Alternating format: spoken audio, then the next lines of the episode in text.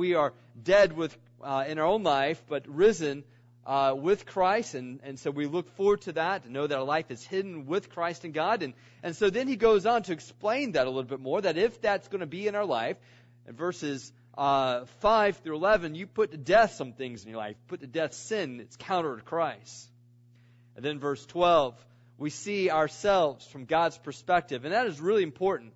The Holy Spirit is constantly at work to help us to see ourselves from God's perspective that we're beloved and that we're chosen and that we're holy for a work set apart. Uh, then we're to show Christ in our life. And, and what that looked like, that it was compassionate hearts and kindness and meekness and uh, humility, and bearing with one another, forgiving one another. And we saw what it is to show Christ uh, with one another. And then we saw that it is to uh, allow the Holy Spirit to be at rule in our life. And, and specifically, the peace of Christ to be thankfully letting the peace of Christ call the shots in our life, to set His rule, and then to soak up the Word of God thankfully in our life. And we saw how that was important uh, for us to, to do that. And then, verse 17, to see all of life as a spiritual act of worship and do so thankfully. And whatever you do, you do it in the name of Christ. And, and then he listed out specifics roles of what that looks like for a wife and for a husband, for children, for um, for parents, fathers, for employers, for employees, and we went through the rest of chapter 3 to chapter 4, verse 1 with that thought. And then chapter 4, verse 2, he, this is the, the next point, and that is simply prayer. Uh, prayer is to stay focused in prayer, stay in a thankful prayer mode. And so that's what we're going to pick up and so if you wanted to see the big picture of chapter 3 of, of how the Holy Spirit is at work, how does the power of Christ at work? See yourself as God's perspective. Uh, that's important. Show Christ in your life. Uh, to uh, let the peace of Christ rule in your life. To soak up the Word of God and see all of life as a spiritual act of worship and then stay in a thankful prayer mode. That's the big sermon. It's taken me many weeks to preach it. Uh, and so that's the big sermon of, of chapter uh, 3 and chapter 4. Uh, but we're going to focus on that last point of staying in a thankful prayer mode. Uh, every once in a while, we, we come across stories that are just absolutely amazing, and it lets us know how the Holy Spirit does work. I think if you were to read uh, The Insanity of God by Nik Ripken, you would see quite a few stories that are happening in the last 20th century, the last 30 to 40 years uh, the Holy Spirit's appointing work uh, for people who are testifying and showing the Spirit of God, showing endurance, and showing uh, the quiet power of God at work. And, and, I would encourage you to read that book, The Insanity of God by Nik Ripken, uh, to be encouraged uh, about how God is at work in the midst of dark times. Came across another story from the from the 1950s uh, including a man by the name of Duncan Campbell. Duncan Campbell uh, was a, a, minister of the United Free Church of Scotland was involved in the revival work uh, in the area of Scotland, the Hebrides uh, Islands off of Scotland. I'm not sure if I'm saying that correctly, uh, but uh, that was a very significant place and time. this is a story recounted by a, man by the name of Wesley Duewel, who was there with him, around him. Uh, on a Monday after Easter, 1952, Duncan was seated on a platform after speaking to the Faith Mission Convention in Bangor, Northern Ireland, where he sensed the inner voice saying to him a very specific name of an island of which I cannot pronounce. Uh, not just, it's not important. Just know that was in his mind. Duncan bowed his head and prayed silently again. Again, the name of this island came to him. He prayed on, and the name came a third time. So Campbell turned to the chairperson and whispered, Brother, you will need to excuse me. The Holy Spirit has just told me that I am to go to this island. Well, the chairman objected mildly saying, You are the speaker tomorrow. But nothing could stop Duncan Campbell. He knew that it was the sense of the Holy Spirit speaking to him in, in his life. And so uh, he got there to the coast. I caught the first flight to the nearest island and went to the coast and asked how to get to the specific location. And the answer from a fisherman was that there was no usual commercial way. he'd have to take such uh, uh, a, a, a, shipping vessel, a fishing vessel, uh, to take him there, and told him the amount that would cost him, and he happened to have that exact amount in his pocket, paid it, and then he got to the island uh, and left the Duncan Campbell there on the shore. He climbed the bluff and found himself on the edge of a plowed field and a farmer not far away. And he said, Please go to the nearest pastor and tell him Duncan Campbell has arrived. The farmer responded, We don't have a minister for the church now. Well, do you have elders? Campbell asked. Yes. All right, go to the nearest elder and tell him Duncan Campbell has arrived. The farmer looked at him quizzically and started off across the field as Campbell rested on his suitcases. And after a while, the farmer returned and said, The elder was expecting you. He has a place ready for you. He has announced the meetings begin at 9 o'clock tonight. While Campbell, Campbell had been ministering at the convention at Bangor three days earlier, this elder had spent the day praying in his barn for God to send revival to the island. God gave him the promise of Hosea 14, verse 5 I will be as the dew unto Israel. He claimed it in faith. His wife and the house heard him praying in the barn. Lord, I don't know where he is, but you know, and with you all things are possible. You send him to the island. He knew in his heart that God was going to send Duncan Campbell, who'd been used in a mighty revival in other parts of Scotland. He was so sure that he would be there in three days that he made all the arrangements to use the local church and had announced the services. The author goes on to say that great revival came to the island, and a great door for the word was opened that no man could shut because God opened it. When God has people who prevail in prayer and people who know how to recognize the voice and spirit to obey without question, there is no limit to what God can do. I just want to share that I think God wants to do something in this area.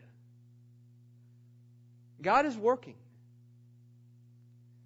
And the question that comes is will there be people who pray? When the Lord comes to visit, will he find people of faith there?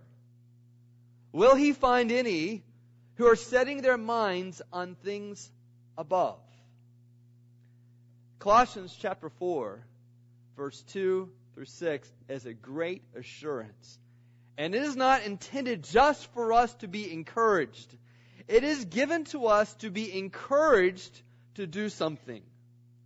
And so the real result of whether this passage means anything to you is what you will do with it. And so with that being said, let's stand as we read together Colossians chapter 4, verse 2 through 6.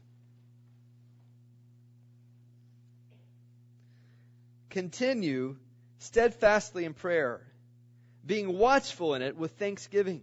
At the same time, pray also for us, that God may open to us a door for the word, to declare the mystery of Christ, on account of which I am in prison, that I may make it clear which is how I ought to speak. Walk in wisdom toward outsiders, making the best use of the time. Let your speech always be gracious seasoned with salt, so that you may know how you ought to answer each person. You may be seated.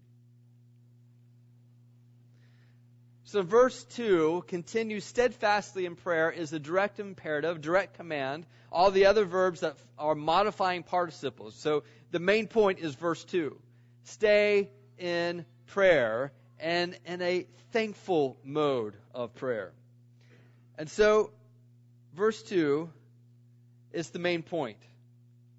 Being watchful in thankfulness. So what does it mean continue steadfastly? Well, the idea is that you make steps to include this. You are devoted, is another translation, devoted to this. Uh, sometimes when we say we want to be devoted in prayer, that seems, you know, that seems too hard. I mean, devoted to yourself seems pretty wholehearted. But I would just say to you that you are devoting yourself in many things already. Uh, you are devoting yourself in keeping your teeth clean. You are making steps to make sure that your teeth have some semblance of cleanliness. You're devoting yourselves to brushing your teeth, are you not? If you're not, you should, all right? That's bonus. That's your extra credit. All right. You devoted yourselves to that. You have steps that you do to ensure that your teeth are clean. You are devoted in sleeping. You are making steps. You probably even have bought furniture for that purpose, haven't you? You've got a room. You might even have the, the, the atmosphere just right. Some of you have music playing and certain lights flowing just so you can sleep. You are devoting yourself. You're making steps in sleeping. You're devoted in yourselves in eating. You, you have it in your budget to eat, don't you? You, you probably have furniture in your, you probably have a whole room set aside, maybe two or three rooms set aside for eating. You're making steps in eating. You, you're, some of you are devoting yourselves in clothing, right? Yes, every single one of you I see are devoting yourselves in clothing. You also have rooms set aside. You also have budgets set aside for this. You will even take time in your day to, to do this, to, to clothe yourself, right? The consequences are dire if you're not devoted to clothing. You, some of you are devoted in, in, in exercise, and, you, and you've got your steps. You, you're, you're making uh, steps to exercise. Listen, devote yourselves in prayer. And you say, that's too hard. I've just listed out several ways you're devoted. Is that too hard? I hope not. We are to devote ourselves in prayer because it's essential in our life for the resurrection power to be at work. How do you set your minds on things above? It's by prayer. It is to get your mind directed outside of just what's happening in your life and directed to where God is, where Jesus is seated at the throne room of God, where He rules. You want to spend time there, so you devote yourselves in prayer. Continue steadfastly in this. How do we do that? Well, one way is you can pray in concentric circles from the inside out, from those who are most close to you to outward. You can pray for your own heart, your own life. Pray for your family, those who are around you. Uh, pray for uh, perhaps outward, maybe to your workplace, and and and pray for your uh, your church, or pray for uh, as you go out from from proximity out to further, to pray out to those who are further away from you, and relationship are distance. And that's just one way you can pray for the people in your life and for yourself. What do you pray? Well, I'm glad you asked because Paul is going to answer that for you in the next passage. So continue steadfastly in prayer, being watchful in it with thanksgiving. This is one of the clues to let me know that this is one of the steps of chapter 3 of letting the resurrection power at work in our life. You remember? You, you go to chapter 3, you see that there's quite a few passages here that have this same phrase at the end.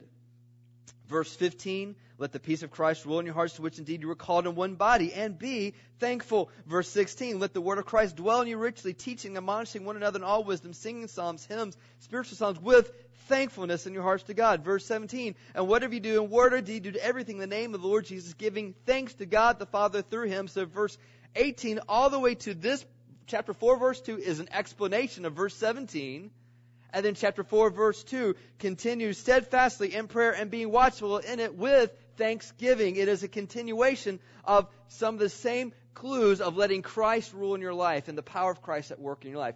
Thankfulness is so underrated in how we are letting the Holy Spirit work in our life. I read chapter Colossians and it tells me that thanksgiving is a huge tool, a huge expression of the Spirit of God at work in our life. When we are grumpy, whiny, and complaining, it is our flesh at work. Guaranteed. When there is thankfulness and gratitude in our hearts to God, is the Spirit of God at work. Colossians guarantees that. And so consider that uh, as we pray that we are watchful, alert. What are we being alert for? We're, listen, our society is constantly grabbing for your attention. Even right now, you guys are struggling with listening. Okay? It is a constant battle, isn't it? All right? All throughout your day is a constant warfare for your mind, for your attention. Commercials, games, music, uh, images, books, constantly clamoring for our attention. And the scripture is saying, let you be alert, attentive to the Spirit of God. For some of us, we might just need to cut off the radio in the car to allow us some time to reset our mind for the work of God and the Spirit of God in our life. To pray. We might need to cut off TV. We might need to cut off internet. We might need to figure out what is it that's grabbing our mind to keep us from being alert to this. Sometimes Satan attacks us not just by putting thoughts into our life, but keeping thoughts being in our heart. And so Paul is admonishing, be alert, be attentive to this. I cannot stress to you the value of, of examining the influences of your life which grabs your mind. Do not go thoughtless through all the fads and uh, activities that society says to do. Don't go thoughtless down that road. It is designed to keep us from Christ. Do you believe that? You need to consider that and examining what we put into our mind. Being watchful in it, alert to this with thanksgiving. All right, so prayer. And one of the things that I was reading uh, N.T. Wright was, was I was reading one of his commentaries this past week, and one of the things he was talking about is prayer is just being. Uh, you know, have you ever asked yourself, you know, I don't think when I pray my prayer is reaching above the ceiling. Well, here's the news: it's not. Heaven's coming down. It's not us going up to heaven. Heaven is coming down to listen. God wants to help you. He wants to listen to you. It's not us making sure our prayers are reaching the heavens. It's the heavens are reaching us. It's not my ability, it's the ability of God, the ability of Jesus Christ to bring heaven to us. And so anytime we pray, it has become a heavenly room. Listen, I'm going to tell you this room is not special because there's a cross and stained glass windows. This room is special when you come as a believer in Jesus Christ with others and you say, let's pray. Let's let God hear us. And that makes it special. It's the sanctuary then. When we leave, this is no longer sanctuary. When we're here, it's a sanctuary. It becomes a temple of God because you're the temple of God. God comes to us. Now, um, what do we pray for? Verse 3 says, As you're being watchful in thanksgiving, at the same time, pray also for us. And Paul is referring to him and the party that's with him that's working to declare Christ. I love the fact that Paul needs others. You need others too, and that's part of the church. We need others to work together. Same time, pray also for us. Why? That God may open to us a door for the word. All right, second. And then verse 4 is the second thing he asks for, that I may make it clear which is how I ought to speak. So, what do we pray for? We pray for a declaration of Christ. We are praying for us to be able to share the gospel. And two specific ways we pray for an open door, and then we pray for a clear word to say. We pray for uh, an opportunity to say it, and we pray for the words to say. Uh, we combined Ephesians with that. Ephesians chapter 6, verse 18 through 20, which is a parallel passage to this. And it says, uh, he says, praying at all times in the Spirit with all prayer and supplication. To that end, keep alert with all perseverance, making supplication for all the saints and also for me, that the words may be given to me in opening my mouth boldly to proclaim the mystery of the gospel for which I am ambassador in chains, that I may declare it boldly as it ought to speak. So with this in Ephesians, he says, not only pray for an opportunity, not only pray, not only pray for clarity, pray for boldness. So let me ask you, when was the last time you prayed for an opportunity to share the gospel? Just throw that out there. And this is the this is the question that you hope every preacher will never ask. When was the last time you shared the gospel? That, you know, always just quiets everybody for the most part. Perhaps they're related. Perhaps the infrequency of sharing the gospel is connected to the infrequency of your prayers to do so. Here's a takeaway. If you walk away and you don't have an, an intended plan and action steps to pray for opportunities to share the gospel, then you just, you know, just take that verse out of your Bible for the effect that it has in your life. Write it down. I will pray for an opportunity to share the gospel. Write that down. Because I have a better shot of you actually doing that if you write it down and commit to it. Pray for an opportunity to share the gospel. And so, what does an, a door look like for Paul? He says, pray that uh, God may open to us a door for the word. And I started looking at the opportunities that, that Paul had. What did he see as an opportunity? Basically, it was any time a person was interested in what Paul had to say or interested in what God had to say.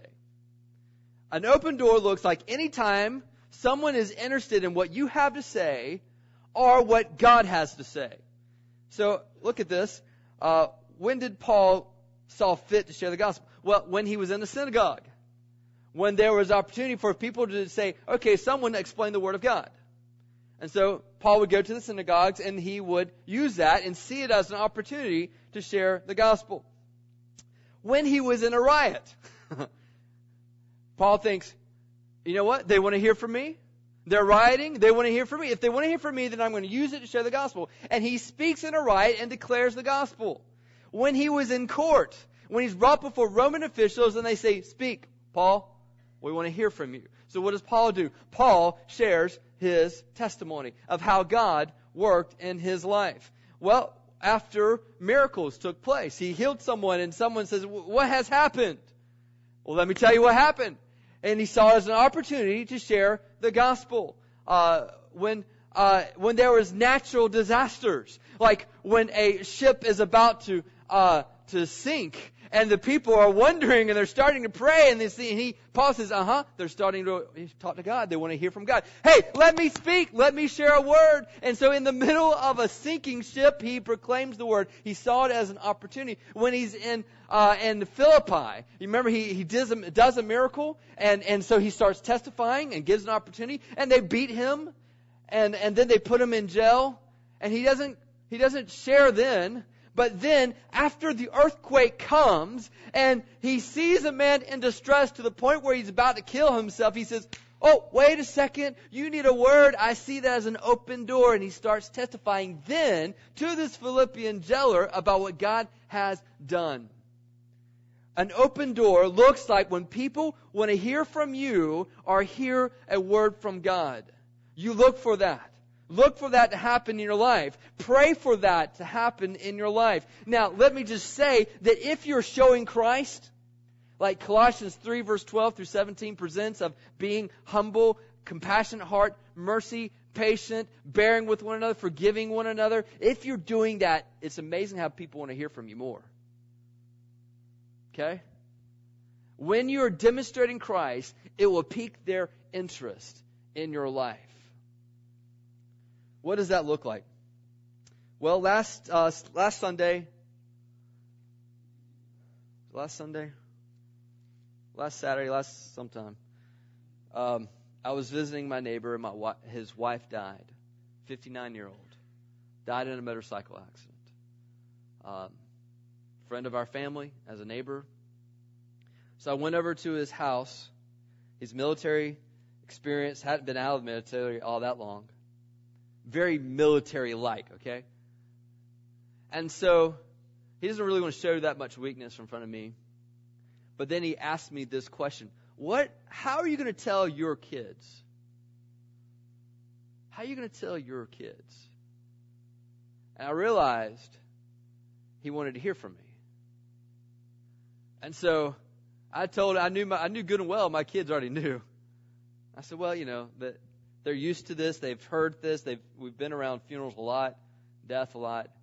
But this is the type of thing I would say to someone. And I started sharing the gospel with them.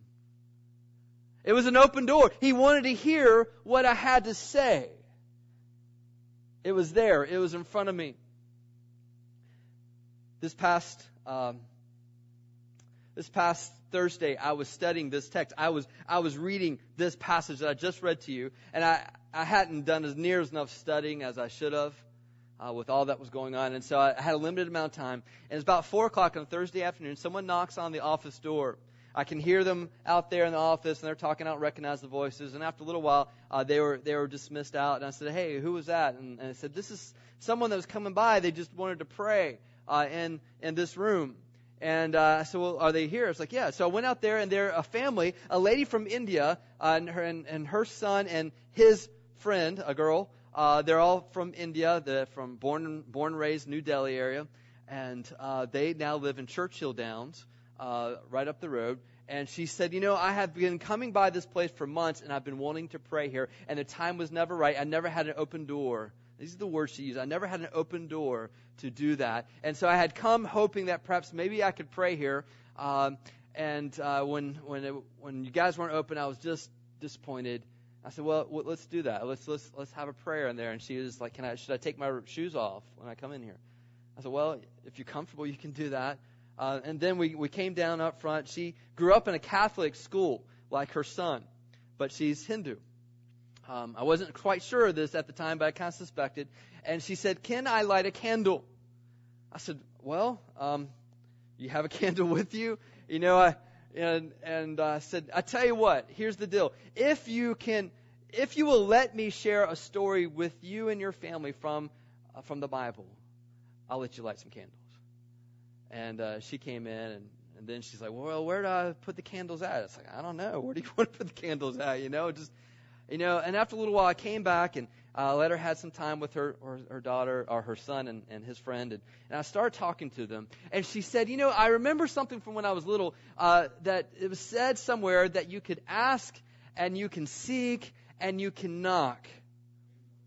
And I don't really remember what it meant, and I remember talking to my Swami about it, and he explained to me what it meant. And of course, this was the Hindu version of it. And I said, well, you know, Jesus did say that. And he said in the Sermon on the Mount. And he was talking about ask and it'll be answered, seek and you'll find, knock and the door will be open. And he said he was talking about the Spirit of God. That the Spirit of God can be given to us through Jesus. And I was able to, uh, long story short, share the gospel with them, share the story uh, of uh, Luke chapter 9 with her, and, and just uh, in their family, they were able to share with one another. Uh, they translated it from English to Hindi, and, and, and then I started sharing with them. I said, Look, if you really want to know who God is, you want to know who Jesus Christ is, I, want to, I want you to read John, the Gospel of John. And we gave them a New Testament and said, I want you to pray this. Say, just if God, if you're there, if you're real, if you're real through Jesus Christ, then let me know.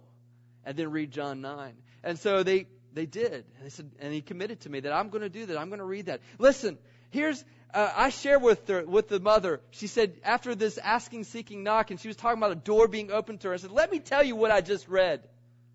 While you were in the front office, I was reading to pray also for us that God may open to us a door for the word to declare the mystery of Christ on account which I am in prison. He said, I was praying that. I was reading that. I was praying, God, show me what this means. And then you come knocking on our door. Friends, I can figure that out. I'm not that smart. I can figure out when God's making connection, when someone's knocking on a door, and I'm praying about opening a door, and she's asking, hey, can a door be opened? Listen. Listen. All that to say is that God is literally having the nations knock on Green Pine's door. What will we do with that? What will we do with it? Can we make it more clear? Do you want to say, oh, I'm not sure this is God's will? Listen, if we don't know that's God's will, it's because we're not wanting to listen. There is a neighborhood across the way in Old Face in Churchill Downs that we have a family that lives here now. They're from Kenya. There's uh, families coming from, from Thailand that are, some of you taught in Sunday school that live in Churchill Downs. I know there's an Egyptian family over there. There are uh, Anglo people here in our church there. We're not even trying to reach that neighborhood. Maybe we should. Maybe we should. Maybe that should be the direction for us to say, let's focus on this because the nations are there and they're coming knocking on our door. What will we do? First thing is we're going to pray. God, give us open doors. God, give us open doors. What are we going to say? Well, we're going to pray for that too. God, help us to make it clear. But notice what he says an open door for the word to declare the mystery of Christ. to declare the mystery of Christ. We want to share what is the mystery of Christ. Well, Colossians chapter 1 verse 26 to 28 uh, is the same words that Jesus uh, that Paul used. He says the mystery hidden for ages and generations but now revealed to his saints. To them God chose to make known how great among the Gentiles are the riches of the glory of this mystery, which is Christ in you, the hope of glory. Here is the mystery that you are from India. Christ wants to be in your heart. You are from Kenya. Christ wants to be in your life. You are from America. You are a Gentile. Christ wants to be in you. He wants you to know life. Listen, eternal life is not just having some assurance of heaven when you die. Eternal life is that you may know God. And that is the Spirit of God indwelling your life. It is the mystery of Christ. It is the product of Christ at work in our life. That's what we declare. We say, you know what?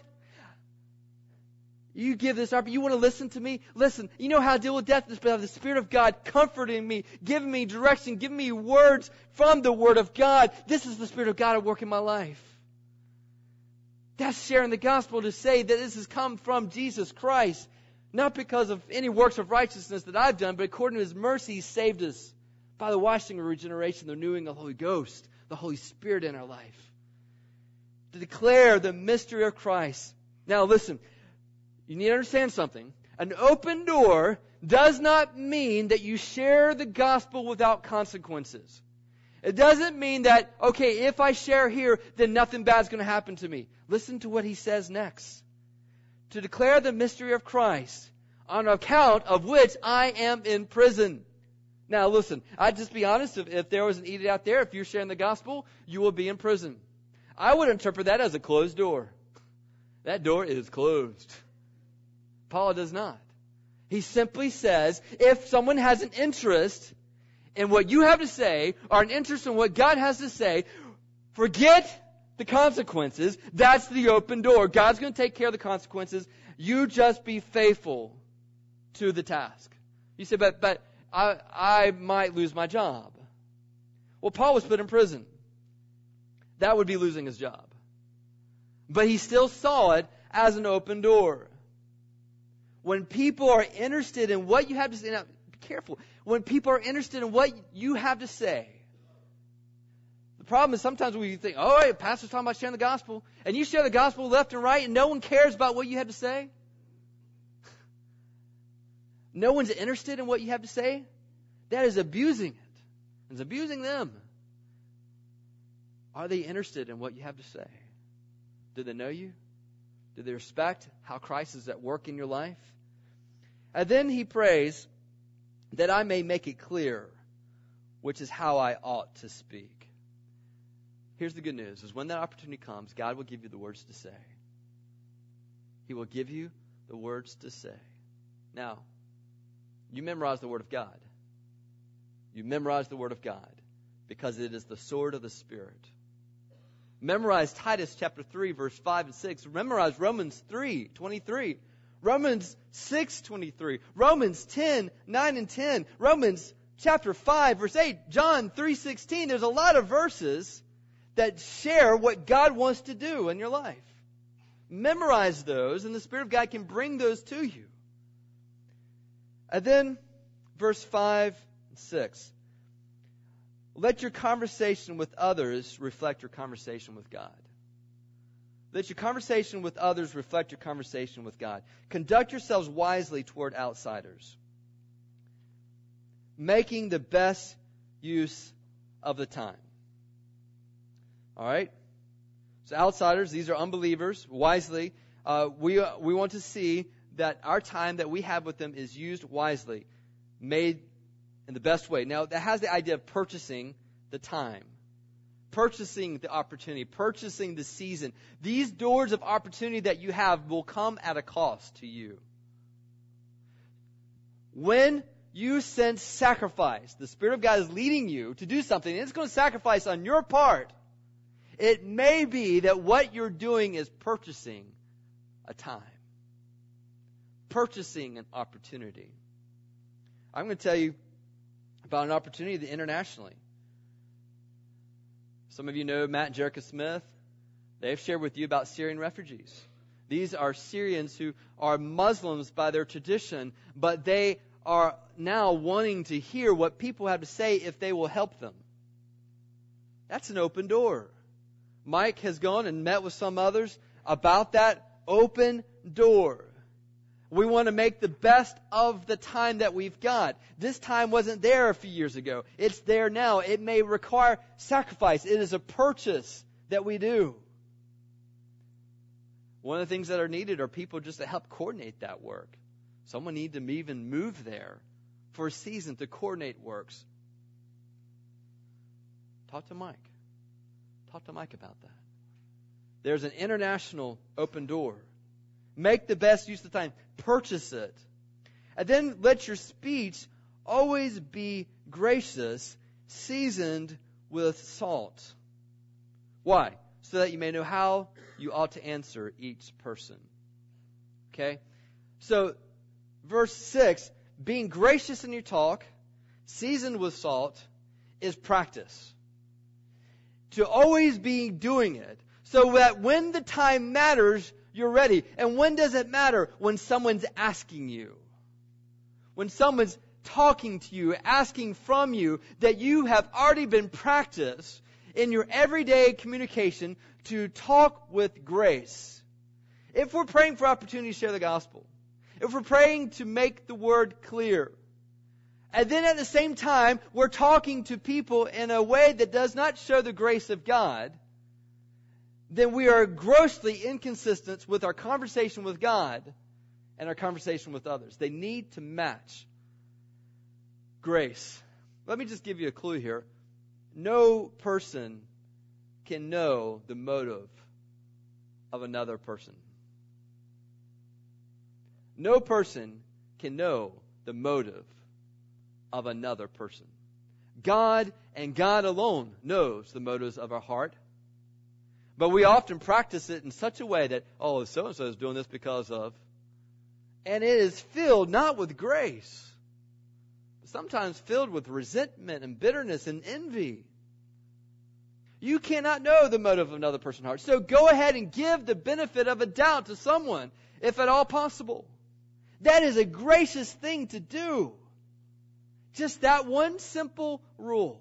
Give every single person a benefit of a doubt. It is amazing how you will be different if you just do that simple rule. Let grace fill your heart. Let it be seasoned with salt as God has given grace to you. Give it to others so that you may know how you ought to answer each person. If I learn to practice this with every single person, then I can do it with the person that's hardest to give the grace to. I can do this with a person that perhaps God wants me to have an opportunity to share the gospel with. Time has expired. As we look at verse 6, I want you to consider his prayer in Colossians 1, verse 9 to 13. Remember, this is how he started the letter. He said, So from the day we heard, we have not ceased to pray for you, asking that you may be filled with the knowledge of His will and all spiritual wisdom and understanding, so as to walk in a manner worthy of the Lord, fully pleasing to Him, bearing fruit in every good work and increasing in the knowledge of God. May you be strengthened with all power according to His glorious might for all endurance and patience with joy, giving thanks to the Father who has qualified you to share in the inheritance of the saints in the light. He is praying that we would walk worthily with wisdom, which involves our growth, involves power for endurance, involves patience and joyful thanksgiving. And as he prays it, his letter becomes the very answer to his prayer. Master Colossians so let Christ master you so that you can have this resurrection power that makes a difference in our life. The doors are there, people are knocking, but is anyone praying? our ladies are going to be starting a week of prayer next Monday. I would say, ladies, pray for open door, open doors. Pray for His will to be known among all of us. Men, pray for the women. Don't just walk out of here saying, Well, I'm glad those women are praying. By the time they start praying. No, it's on us as men to pray for the women. Because we don't just want more godly women, we want Christ in us. So here's our commitment. I invite you to commit to pray for an open door and for the clarity to share the gospel. Either you will commit to do that or you will not commit to do that. And it's very clear. There's one invitation. And here's what I would ask of you I'm going to ask that we all stand. We're going to sing as we typically do and stand, stand in doing so. But here's what I want you to do. Wherever you're at, if you will commit to pray for an open door, to say, I will pray this every day,